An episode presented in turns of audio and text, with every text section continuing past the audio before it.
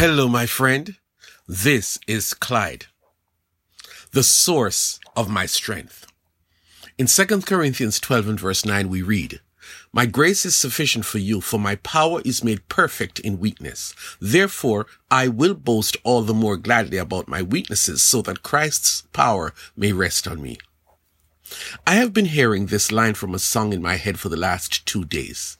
His strength is perfect when our strength is gone. The more it plays in my head is the more I find myself thinking beyond just enjoying the song and going deeper. I'm challenged to invite you to share with me some thoughts that give meat to this idea.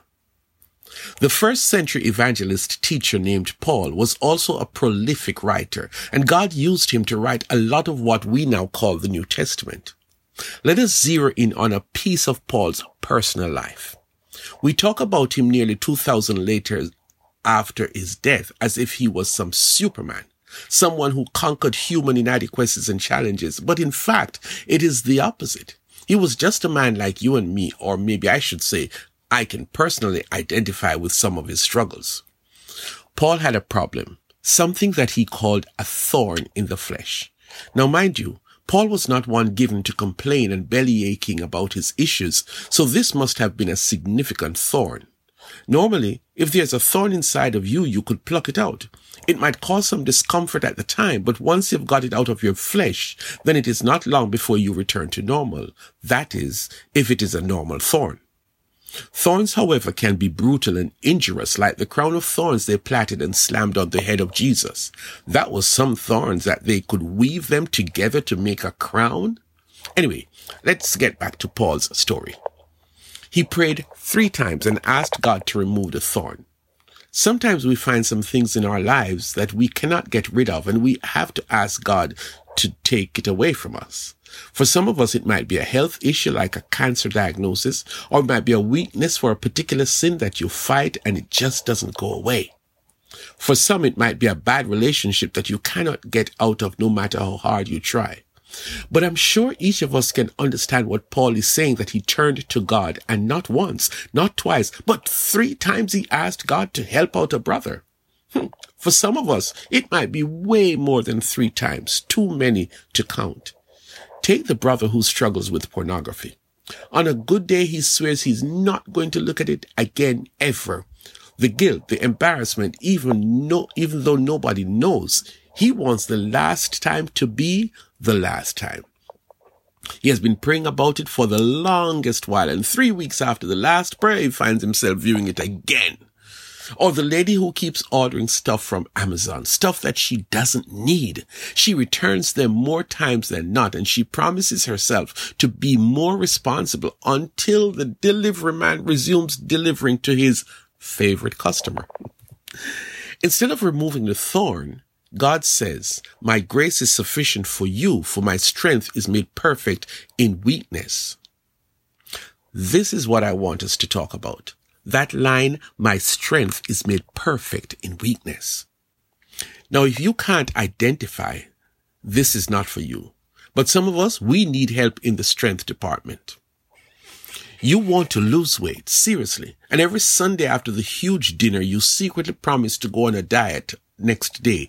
And by Thursday, you're back to eating all the bad food. You lack the strength to stick to the diet no matter how hard you try.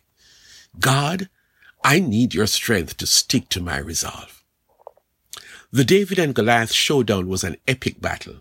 We never saw where David stopped to pray and asked God for strength to defeat this uncircumcised Philistine. What we heard David say is, you come to me with sword and spear and a shield, necessary weapons for a fight like we are going to have. But Buster, I am coming to you in the name of the Lord of hosts. Later on in life, we found out that David had a secret source of strength. He wrote that God is my refuge and God is my strength, a very present help in trouble. Ah, I go back to the area of immorality because that is often the elephant in the room. Many people, mainly men, struggle with doing immoral things and they genuinely want to stop.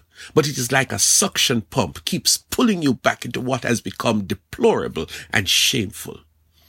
Many of us, like Paul, like me, need a source of strength outside of myself. God is that source. God told Paul, my strength is your backup plan, your secret resource when you have come to the end of your own strength. In your weakness, my strength is available. In those times when the thorn in the flesh raises its ugly head, when it becomes unbearable, when you are being overcome by the pain and discomfort and the sense of defeat that this thorn causes, I am your strength. But it is not automatic. Like the appliance on your kitchen counter, you have to plug it into the socket to get power, and then you have to press the on button to get it working. You and I need to learn Paul. He acknowledged God as his source of strength, so he practiced prayer. God answers prayers.